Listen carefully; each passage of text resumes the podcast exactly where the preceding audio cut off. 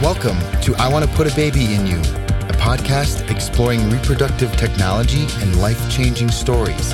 Here are your hosts, Jennifer White and Ellen Trachtman. Welcome to the podcast. I'm Ellen Trachtman here with Jennifer White. Yay, I'm here. So, Jen, our conversation starter for the day. Um, what is the worst slash best part of your job? Oh, do I have to? Is it an either or? I can only pick one. Mm, You could do Uh, both. or can I do either, both? either Okay. way.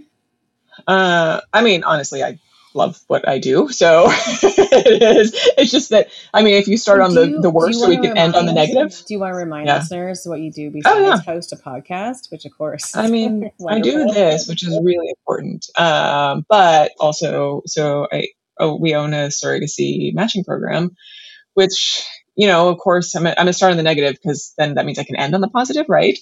Um, the worst is, you know, people come to us with horrifying stories and they've endured significant loss, and unfortunately, you know, life is perfectly imperfect, and we sometimes are part of that journey with some other significant losses. So those are really hard.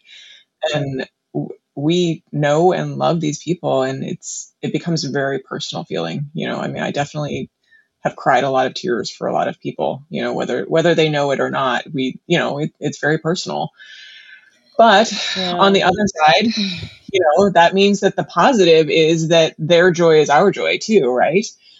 you know so then when a baby is born like it is absolutely i will walk around and i'll be like i had a baby and people are looking at me and i'm like showing pictures on I my phone today. I, I, will do that and people are like you are a crazy lady and i'm like no i had a baby Secretly, I'm a crazy lady, but yes. right i mean but beyond those two like extremes of the same thing like i learn something new every day i just had a spirited debate about antigens in your blood which was really fascinating. Um, you know, so it's it, it's a an every day is not the same, and every day you get to learn. So I love that. So what about you? What what do you do besides co-own the agency with me, and what is the best and worst of it? Yes. So separately, I'm an attorney. Shh, keep that a secret. Um, so the best part, of course, is working with other attorneys. No, actually, I'm very fortunate to work with amazing attorneys in the field. Um, and it is a really interesting area of law where things are evolving so quickly. And I think that all of us, especially the attorneys, are doing our best to protect families and those supporting other families the best we can. So, you know, it's really like you said, it's a, it's amazing to play this, play this small role as people form families and help others. But it's also really hard that when there are those losses and there's just probability every time with a you know an embryo transfer that when they fall into the probability you feel it too and you know it's not it's not you but you certainly feel their their losses and their victories So. Yeah.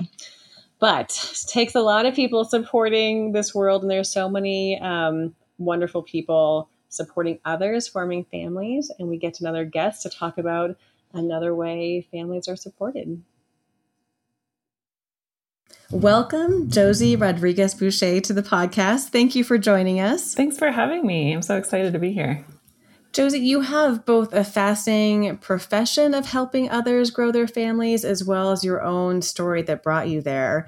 Let's start with your journey to this area.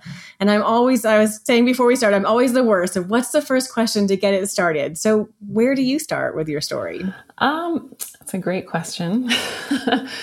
um, so I've been in the reproductive healthcare field for about 13 years um, as an acupuncturist.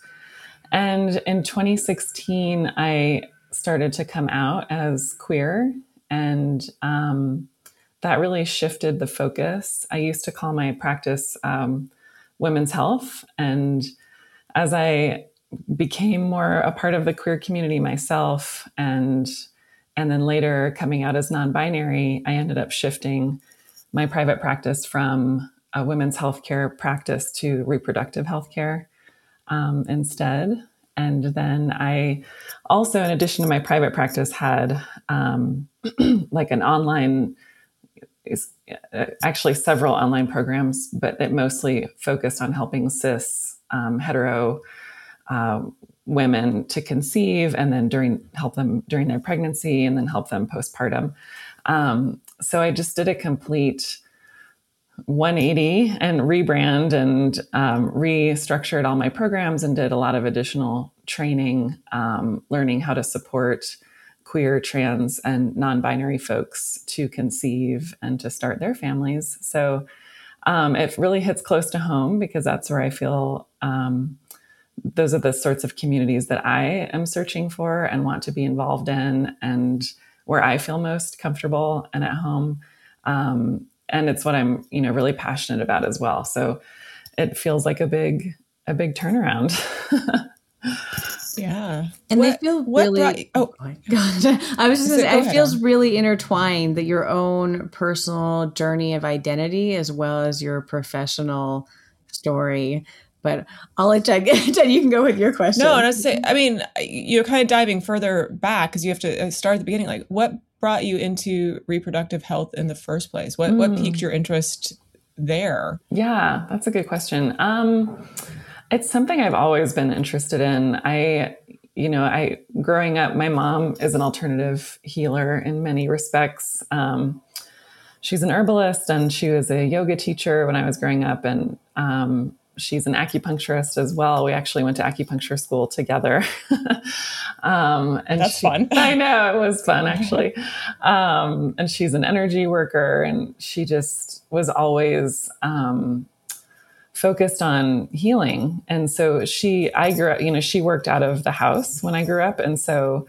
I saw her, you know, treating all of her patients and talking to her clients, and they were mostly women. And you know, we had all sorts of women's health books, you know, in my house growing up, and I would just read them and like do reports on them for school. And so it was always kind of my um, one of my biggest influences was my mom and and how she approached healing with her clients and patients.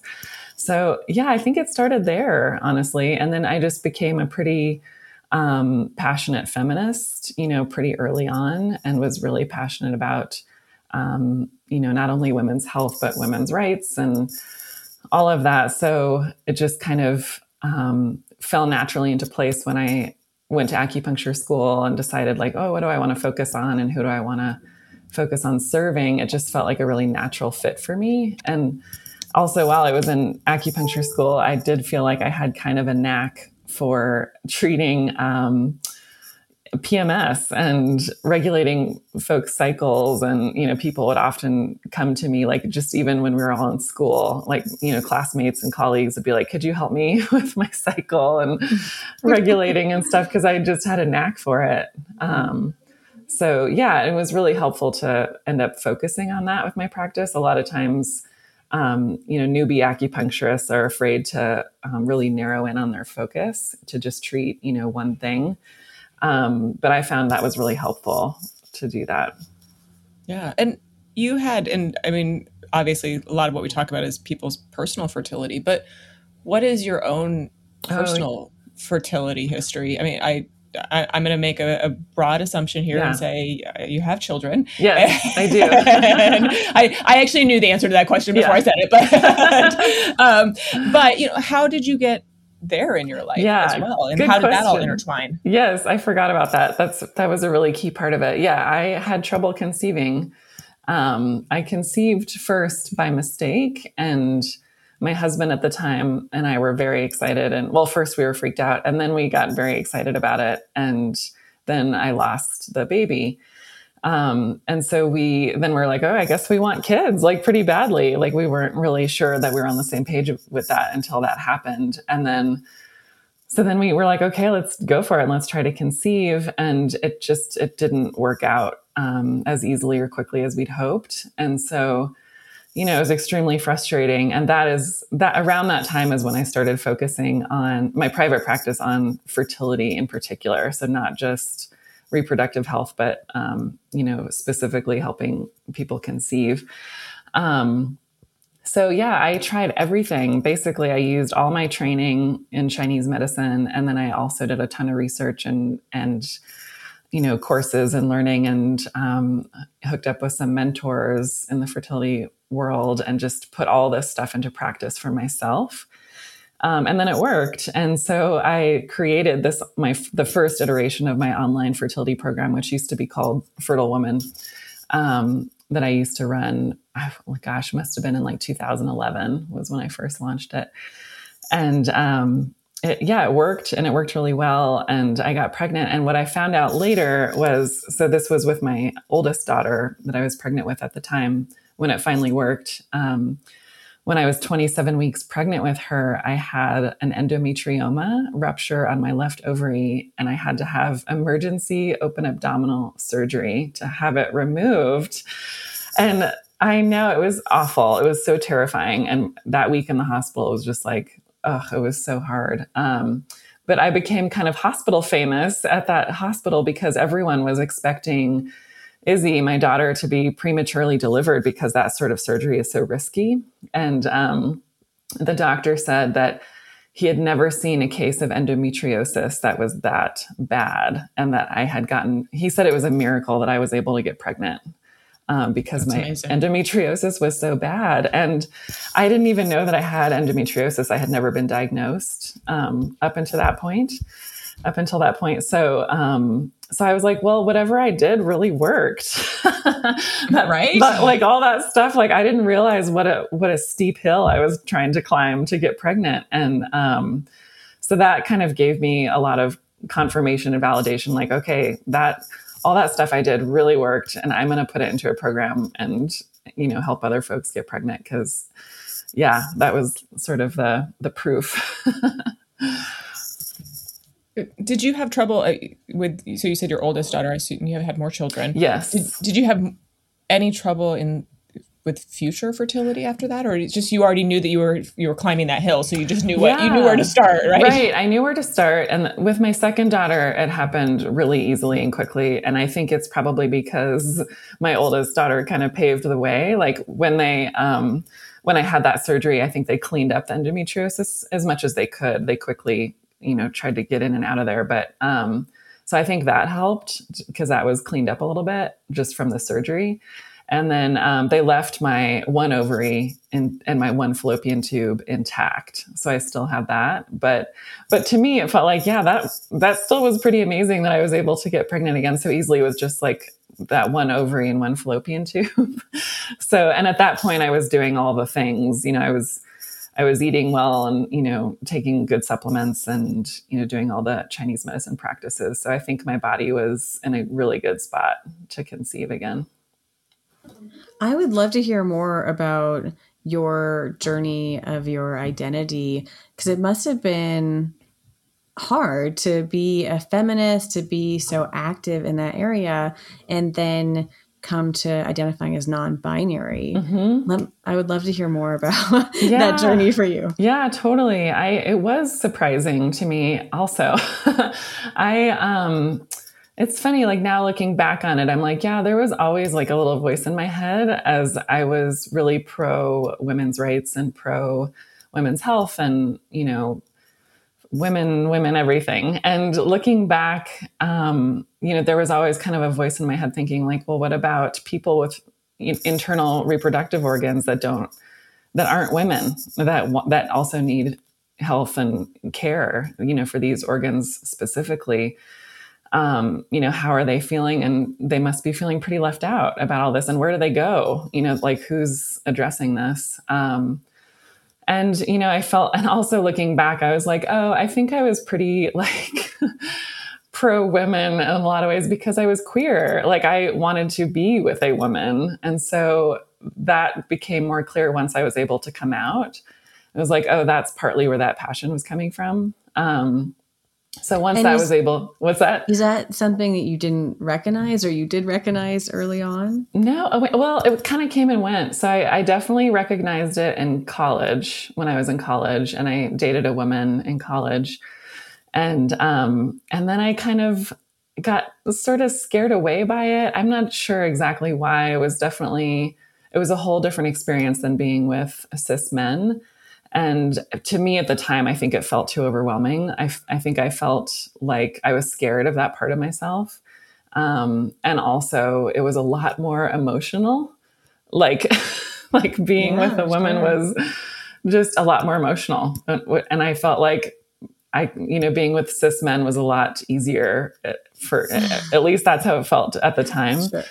Um, and so I think I kind of got derailed a little bit. So, you know, so I went, you know, I sort of had like a brief, um, dipped my toe in into that world. And then I was like, actually, I think I'm good with cis men. And so I went back to cis men for a long time because um, I was in my 20s, you know, and then I came, I didn't come out till more recently, like 2016. So I would have been 37. Um, yeah. So I forget the question now. Wow. I'm just rambling. Sorry. sorry. And uh, sorry. It kind of made me go and like, and this is just more of a, you know, if, if you don't mind helping educate, because I think a lot of people who are listening may not understand a lot of differences that, that gender and sexuality right. are also very different. And, yeah, you know, so, you know, obviously that was talking about sexuality, and I know that's probably where you were trying to get to. I think that's where you started, and we yes. were kind of taking the long run, uh, yeah. the long run around yeah. it. Um, but you know, if you don't mind, just educating people on the kind of the the difference there, because I think a lot of people yeah. don't understand that difference. Yes. That you, can, you can identify as a different gender and a completely different sexuality and those two things are not connected to each other yes exactly yep that's exactly right yeah um, sexuality and gender are two different things so yeah when i came out as queer i mean initially i actually came out as a lesbian um, because i wasn't clear on my own gender at that point um, so that was a completely different experience yeah of coming out as like oh i want to be with a woman. That's my sexuality. Um, you know, and then a, a, few years later, coming out as non-binary was a completely different experience. Um, and there's a saying that goes, "Your gender is who you go to bed as, and your sexuality is who you go to bed with." I have never heard that. I, I like that. yeah, yeah you, it's very clarifying. yeah. Just, what what pronouns do you use? I use they them pronouns. Okay, great. And has that been a challenge to get people to recognize and respect that that choice? Yes, yes, it has been a challenge. Um, some folks are just really on board and right away get it, and those are the folks that I am surrounding myself with and who I feel most comfortable with. Um, and in a lot of cases, it's it's folks that I've more recently met, you know, who it's hard because I think it's harder for people who have known you for a long time, you know, and then suddenly you're like, oh, I'm non binary and I use they, them pronouns. And it's like, it's just a much um, more challenging shift, I think, for, uh, you know, compared to people who meet you as non binary or meet you with those pronouns are like, oh, that's just who they are, you know. Um, but yeah, but then, you know, I do have, you know, a core group of friends who have been extremely supportive and, you know, are really putting in the effort to learn about gender and and using the the correct pronouns and everything. Um, but yeah, it's tough. It's really tough. How has your family reacted? Um, I I don't have a huge family. I, I uh, so it's just me and my mom actually. um, so yeah, she's extremely open minded, which you may have guessed from um, just from what I mentioned about her background. Um, so yeah, she's nothing I've ever done has really surprised her. That's kind of like her favorite thing to say. She used to say, um, she used to say, Jose, the only thing you could do to surprise me would be to become a nun. Super funny. So, actually, when I asked the question, I was thinking of your children. How are you? Oh yeah, yeah. They have actually been some of my biggest supporters. They are so amazing about it. They're six and eight years old, and my eight year old is using my correct pronouns and it like almost makes me teary when Aww. she does it. It's like, and then she asked me the other day, "Do you still want us to call you mom, or is there a different word that you that you'd wow. like?" And I was like, "Oh That's my gosh, wow!" Yeah. I was like, "I actually love that one." I know, and I was like, "I actually love the word mom, and that's fine. Like, I actually don't mind at all when they call me mom um, or mama, and I'm like, that's fine. Like, I like it when you when you call me that and she's like okay hmm. just these conversations are incredible and i've actually been check we've been checking out books from the library about um, you know non-binary kids and, who are like the characters in these books or um, you know books where the parent or the teacher is non-binary. Um, and there's actually quite a few books um, on this subject and it's it's sparked so many amazing conversations with us and they are totally like that's the thing with kids with when you present these sort of um, concepts to them they get it immediately because they're just like yeah that makes sense. Like yeah you know gender they're more flexible right it's more flex they're more creative they're not like um as indoctrinated with our culture yet mm-hmm. and so they're like they're just so open to these ideas and yeah, they've been actually two of my best supporters with oh, this. That's I great. love it. And do you want to name any of those books in case people listening are looking yeah. for those resources? Oh my gosh. Yes. One of them, I should have taken some screenshots of the books. Um, I actually, what I can do too is, is send you a list afterwards if you want to put yeah we'd be happy to put out some in resources. the, in the yeah. show notes or something. Um, yeah one of them is called which i love it's probably one of my favorite ones is called call me they call me mix i think is the title. And it's a bilingual book so it's in spanish and english. And it's written by a non-binary kindergarten teacher who um, so so instead of mr or miss or mrs it's mx instead and so they tell the kids like just call me mix because I'm a mix of both. Um, you know, oh. women or you know, a man and a woman.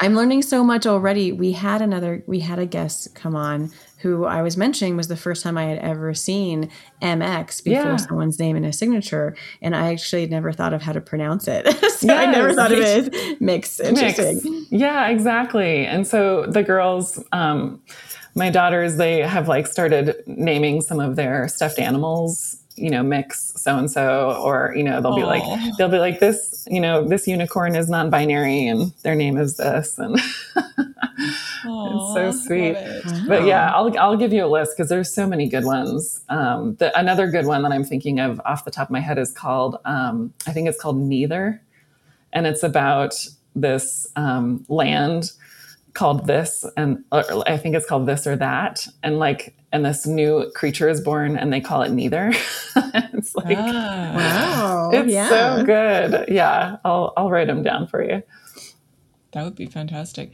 And so you said something that kind of got me. And i know you know from looking at your website and things like that another important part of your identity is your cultural identity too. Yeah.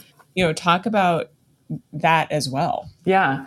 Yeah. That has been a huge piece of all of this for me is becoming reacquainted with my Mexican ancestry. Um, the my Mexican ancestry comes from my dad's side, who I don't have a relationship with. Um, I do have a relationship with his his family, so his sisters and his mom. I was close to my grandma, um, but as far as yeah, the kind of the Mexican side of things, it's really gotten obscured and buried, and so from a really young age, I felt really connected with my Mexican ancestry. I'll never forget one time when I was in high school. I um, I went on a service trip down to a little fishing village in Mexico, and the night before I left, I had a dream. I a lot of times I have vivid dreams, and I feel like over the years and throughout my life, I've had a lot of like um, communications in my dreams and really significant dreams and I'll write them down and you know I use them for all sorts of purposes but um, so I had this dream about the Virgin of Guadalupe and I didn't know about her and I didn't know that she existed I didn't know what she looked like um, and I remember waking up in the morning and I just had this really clear vision of her. And I was like, wow, what is that? And I explained it to my mom. And my mom was like, oh, that's the Virgin of Guadalupe. Like she visited you. And she showed me a picture of her. And I was like, yeah, that's exactly what it was. And then I went to Mexico the next day and was there for, I think we were there for about three weeks. And, um, you know, I saw her everywhere. I was like, I, I was like, oh my gosh, that was, it was just so profound to have that experience and then go to that, you know, go on that trip. And then that trip is, that was one of the most pivotal points in my life. I think that trip was, I remember um, not wanting to come home. Like it was, I actually tried to drop out of high school and live there. Oh, wow.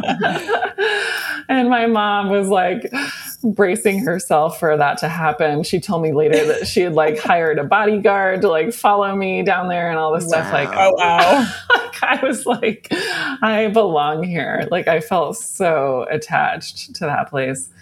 Um, so yeah, so things like that have kind of um, happened throughout my life where I've just felt this in- incredible deep connection with that side of my heritage. And so, you know, part of coming out and and coming out as queer, coming out as non-binary has also been like, who am I? You know, not only like who am I gender wise and sexuality wise, but like who am I, you know, in all respects. And so, um, yeah, so I, I've been you know, I just signed up for a course through the University of New Mexico to study um, the traditional healing folk um, art of healing called curanderismo in Mexico. Um, so that's been really fascinating, and I've been doing a lot of reading. And um, yeah, there's an incredible book I'm reading right now called The, the New Mestiza, um, just about like a kind of a similar um, you know situation to what I'm in of like being kind of like one foot in this world and one foot in the Mexican world. And um anyway yeah. So it's just it's been a really integral part of figuring out who I am. Have you i assume you've been back since then right? As an yeah. adult did you go back and- yes i have been back um, to different parts of mexico but not for an extended amount of time. I would love at some point to you know, figure out how to be down there for longer periods of time for sure. Yeah. So I'd love to hear more about how all of this exploration and your own identity has translated into your into your profession into your practice. Yeah, I I mean what it's done is really led me down a path of decolonization, like really looking at like just how white supremacy plays a role in everything and how colonization plays a role in everything. Um, you know, even to the point of like I'm practicing Chinese medicine and I'm not, you know, I'm not of Asian descent. And so there's there's so many I just feel like everything has been kind of like peeling back layers of like oh this was a lie and this was a lie and this was a lie like like gender's a lie and like you know, all this land I'm on is stolen. You know, like everything has been told to us in this whitewashed way. Um, so I feel like that's been sort of this sobering, like, series of awakenings of being like, oh my gosh, like, what is the truth? Like, what really belongs to us? Who are we really? Like, you know, um, yeah. So it's really, it's really led me down a path of activism and, you know, really anti-racism and um, yeah, just really being vocal and active in as much as as much as I can, you know, showing up in that way to, um, you know, bring recenter marginalized communities in any way that I can, um, and especially BIPOC communities and queer, trans, and non-binary communities, which are extraordinarily underserved in the yes. fertility sphere as yes, well. Yes, exactly, and that's what you know, that's what's really where my focus is. I did a ton of um, interviews when I was like refocusing my business. And I talked to a lot of folks about, you know, the exact, um, their exact experiences, like in fertility clinics and, you know, how they've been treated and, misgendered and you know experienced harm and in some cases violence. And it's you know it was appalling because you know that's the thing too is just because i'm now i'm out as non-binary and queer like i wasn't when i was going through my own fertility journey. And so there's been a lot that i've had to learn about like through talking with folks and you know through hearing other people's stories. Um, and getting really clear on how I can show up to change that and how I can help people, you know, have a more, you know, safe experience when they're trying to conceive. Can you share any of those lessons? I, I was about to say, I'd love to hear some of those, even if they're just lessons for people in general, even uh, not as a provider, but in general, day to day. How can we can all encourage each other to feel safe? Oh, yeah, there's so much. Um, but yeah, I mean, basically, what I've learned is that something I can only strive for is to create safer environments that really no environment is going to be completely safe for someone who is um, part, part of a more marginalized community because it's just on so many levels there's so, you know so many things that are going to you know that we can't we're going to have some blank spots if we don't you know if we're not ourselves part of that community. Um, and even if we are part of that community, like I meant, like everyone has different experiences and different privileges and different relationship to privilege. And um, so there's, you know, we can't, all of us can't be, you know, aware of all the ways that we're harming folks at all, you know, all the time. Um, so just like some things that, like in my private practice, for example, um, things I've learned is how to be more trauma informed because a lot of folks who are queer, trans, and non-binary and BIPOC um, have, ex- you know, tend to have experienced more trauma in their lives. And so, like, for example, you know, not calling my treatment table a bed, you know, and calling it, you know, a treatment table. And so, and like, um, you know, asking before I start to needle a patient, like asking for consent. Um, you know, you know, asking for permission before I access, you know, more vulnerable parts of their body, like their belly. Um, you know, using the correct pronouns, having those those um, spaces available on my like patient intake forms is really important, so that they, you know, that's so that one of their first interactions with me is filling out their new patient paperwork. You know, so seeing that right away can hopefully send that message like, you know, I'm I'm, I intend to use the, you know, your pronouns correctly, and I know how to do that.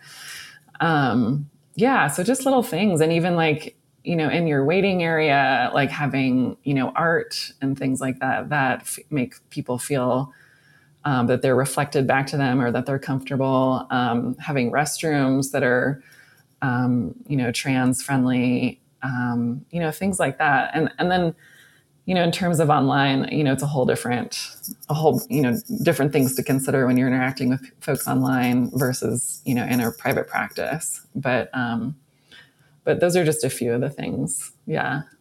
I'm also curious about the online ones. Is there any of those you can share? Yeah. I mean, so something that I found specifically with queer folks is that, um, their partners are so much more involved in the fertility process than than I've seen traditionally with cis hetero folks. Um, where it tend in the past, it was usually the women that I worked with, and I didn't really work much with the um, cis male partners. And now, you know, treating more queer folks and and being more on the team, you know, with queer folks and them conceiving, it's like both partners or even you know if sometimes there's more than two partners they're all on board and they're all involved and they all want to be a part of it you know and to and i think something that i've come across too is um, in queer queer couples where you know someone has no genetic um, connection to the baby that sometimes they're not seen as you know um, they're not valued or seen as you know as part of the the unit. So that's something that i'm really focusing on in my online program is to like how to bring the partners into all of this um, and have them feel like they're really an important part of this process because they are.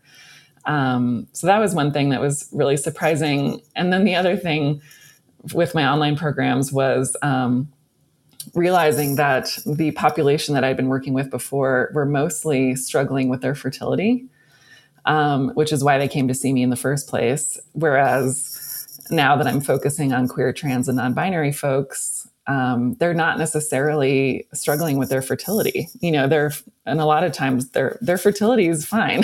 you know, their fertility is intact. They just need, um, you know, a little bit more assistance in some cases to get pregnant because of, you know, they need the sperm or they need the egg or whatever. So, um, so that was an interesting shift too. And do you find other unique uh, ways that you are helping your patients given kind of the shift in the population that you're focused on? Yeah, I mean, it's been, you know, a lot of, I always say like a lot of what I do is um, emotional support as well, um, which was true before. But I think with queer, trans, and non binary folks, it's definitely um, you know, it's hard to find uh, fertility support that is also queer. And so I feel like that's been um, a big shift, particularly in my private practice, where I feel more connected with my, you know, queer, trans, and non-binary patients, um, and I think that they feel more connected to me. Um, and so, you know, it's a different relationship than it was before, which is, you know, something I've actually talked about with a recent guest on my podcast, um, who's a non-binary acupuncturist as well. And um, and we were talking about how it's another aspect of that colonization of like how, you know, folks in the role of quote unquote doctor should have all the power and you know should be in this controlling position where there's you know really strong boundary and you you know you can't um, relate personally to your patient or anything like it's like this very yeah. um, you know strict way of of seeing things and we were talking about like in the queer community like you know when you're looking for a practitioner to go to like you want to know if they're queer like not only if sure. they're like open to treating queer folks but if they're queer themselves like that's important to know like because that that will really dictate you know your safety in that situation um and so you know in the past like i think that that's something that a practitioner may have or some still do you know try to keep private um, but that's something i feel really strongly about like showing people like you know, no, I'm queer, I'm non-binary. Like if you, you know, if you want to come to me, like you'll be with family, you know? Yeah, no, I can see that. And I see, I, I mean, it's kind of a, on a corollary to that. That's why I see a lot of times people feel more comfortable with a midwife yeah. for delivery versus a, an OB because the right. OB has that very strict, like glass castle kind of yes. level of separation. Yeah. But the midwife is definitely much more personal. It's almost like you get to you like more conversational things right. like that. So I, it's a very similar why I see a lot of people kind of make those choices too and have totally. that feeling. So I can see how that is definitely would translate well. And and that's why a lot of people like certain doctors. You know, yeah. I, I, like this doctor. They actually talk to me. Right. As opposed to they talk down to me right. or tell me. Exactly. Which can also be really triggering for someone who's had trauma as well. Yes. Yeah. Absolutely. Yeah. Absolutely. And so, you mentioned your oh, podcast. Do you want to yeah. do you want to talk more about your podcast? Sure. Yeah. It's called the Intersectional Fertility Podcast. And it centers the experiences of um, queer, trans, and non binary, and especially BIPOC folks um, who are trying to conceive. So, I right now, the pattern is that I do two interviews and then an episode of just me talking. And so the episodes of just me talking are um, super, like more information, informative, packed episodes of like tips and tricks and you know really concrete things to do to increase your fertility. Um, and then the interviews i have are either with um, you know queer trans non-binary bipoc folks who are either um, like an expert in the fertility field or um, or in the health and wellness world in some way or trying to conceive. Um, you know so kind of either ends of the of those spectrum. Um, and the interviews so far have been my favorite. They've been so fun to do. I love um, interviewing folks and just having that quality time with like one on one with people. Um, one of my most favorite interviews that I recently did was with uh, Gabby Rivera, who's a um, an author. She's one of my favorite authors. She wrote, I don't know if you've heard of it. It's called Juliet Takes a Breath, and it's a Oh, it's wonderful. I highly recommend it. It's actually a young adult novel, but I loved it as an adult. um, and she has a podcast as well called Joy Uprising. But anyway, she's Latina and queer, and um, she's trying to conceive. And so she came on the podcast, and it was amazing. It was such a great interview, and people really resonated with it. Um, so, yeah, I, I love doing the podcast. I say I'm, i want to explore that book, but I think we'll talk about that one offline. yeah, afterwards. Yeah, it's so um, good.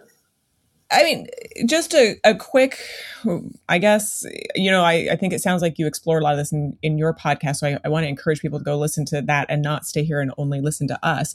But what are a quick tip, you know, for somebody who is just starting to explore, you know, that possibly either they want to uh, figure out if they have fertility issues early on or if they know. It's just just one quick thing a piece of advice. If somebody randomly walked up the street and said i need acupuncture advice related to fertility what what would that be right. for you? Oh gosh. That's such a good question. Um I mean, I think probably the best place to start is to, I mean, I don't know, maybe two things. It might be good to go get like a, um, a fertility workup just to see, just to make sure, you know, all the levels are where they should be and that the egg quality is good and, you know, all of that kind of like the nuts and bolts of the fertility mm-hmm. picture.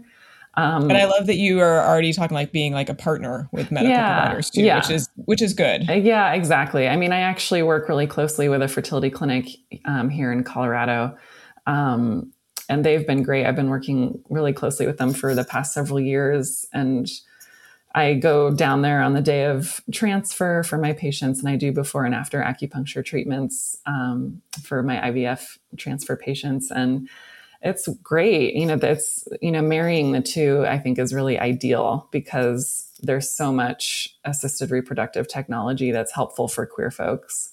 Um, and this clinic that I work with um, is very, you know, they're very, they know that they, that part of their community that they're serving are queer people. Um, so, you know, they're very open to all that and they do a pretty good job. So yeah so you know that would be my first piece of advice is just to get like a, a fertility workup um, to measure your hormone levels and your blood levels and um, to you know see where your egg quality is at and then you know you know information is power. And you know so I, th- I think the tricky part of that is finding you know a queer trans and non-binary friendly fertility clinic. Um, so that would be that could be a little challenging depending on where they are.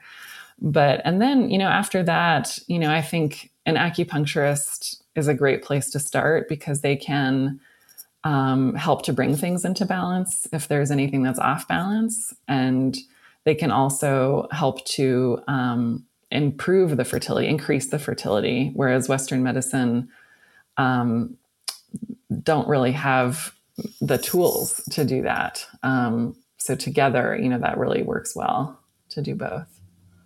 I love it. I love it. Um, we will definitely link to your podcast and to your website. There's so much information on your website too. I have yeah. had fun poking around on oh, it. So. Go ahead and remind uh, listeners who are listening where to find you, where to find your podcast and your website. Yes. Yeah. So my website is intersectionalfertility.com. And there's a space on there. If you scroll down to the bottom, you can enter your name and, and email to actually take a quiz that I made, and you can get um, customized fertility recommendations based on your wow. element. Um, so that if people like instant gratification, that's a good thing to do. Who doesn't? And then, right. yeah, and then the podcast is on there as well, or you can find it on all your favorite podcast platforms. It's called the Intersectional Fertility Podcast. And I will be launching my new online program called Fertile. It'll be a five week online program. I'll be launching it this summer, at the end of the summer 2021. So if you join the mailing list, you'll get notified about that when registration Great. opens. And then I'm on Instagram, and my handle is intersectional fertility. I love it. Awesome. awesome. Thank you for joining us and of sharing course. with us. Yeah, thank you for having me. Thank you, Josie, for sharing your story as well as the way you are able to to bring so much to the community and so much support to to those on this journey. Yes, we definitely absolutely appreciate you so much. Um, anyway, like I said, the the highs, the lows, like in our introduction, like any way any of us can support people having having babies and families and or whatever they choose is awesome, right? so, yeah. um, but you can support us. You know, like I always like to have this this fun transition by going to iTunes and, and giving us a little five star rating, or or whatever number of stars you choose to give us. um, also, don't forget that we have fun merchandise. I mean, you can't see me right now while I'm recording, but you have to take my word that I am wearing a shirt that says, I want to put a baby in you. And it never ceases to have conversations in public. People stop and laugh every time I wear it out in public. So totally, oh. if you if you want people to laugh at you, you should yeah. wear it. I'm going to throw this in there. Did, I don't know if you saw this recently on social media, but um, a friend of a friend, um, you know, someone was in the hospital having some serious medical issues, and they posted about how the one thing that made that person and the staff laugh was the sperm squeezy that we that we have. And they were using that to like gain strength and also to like bring a little you know levity to a hard situation. So like yes. i love it. See it's not laughing at you is what i look at it with my shirt. It's laughing with me. So yeah. definitely go to our website and check out our merchandise if you're interested or if you're more subtle like ellen and have a phone case you know mm-hmm. You know as opposed to a big you know have it emblazoned across your chest. Uh, but thank you to everybody who supports us and uh, makes it so that we can bring this to you. Thank you to tyler who small shout out to tyler right? He just had a baby. So congrats, yay, congrats Tyler. Um, to Melissa, to Amanda, and of course to Chris at Work at Bird Studios, who um, gets makes it so that we can do what we do. So thank you, everyone.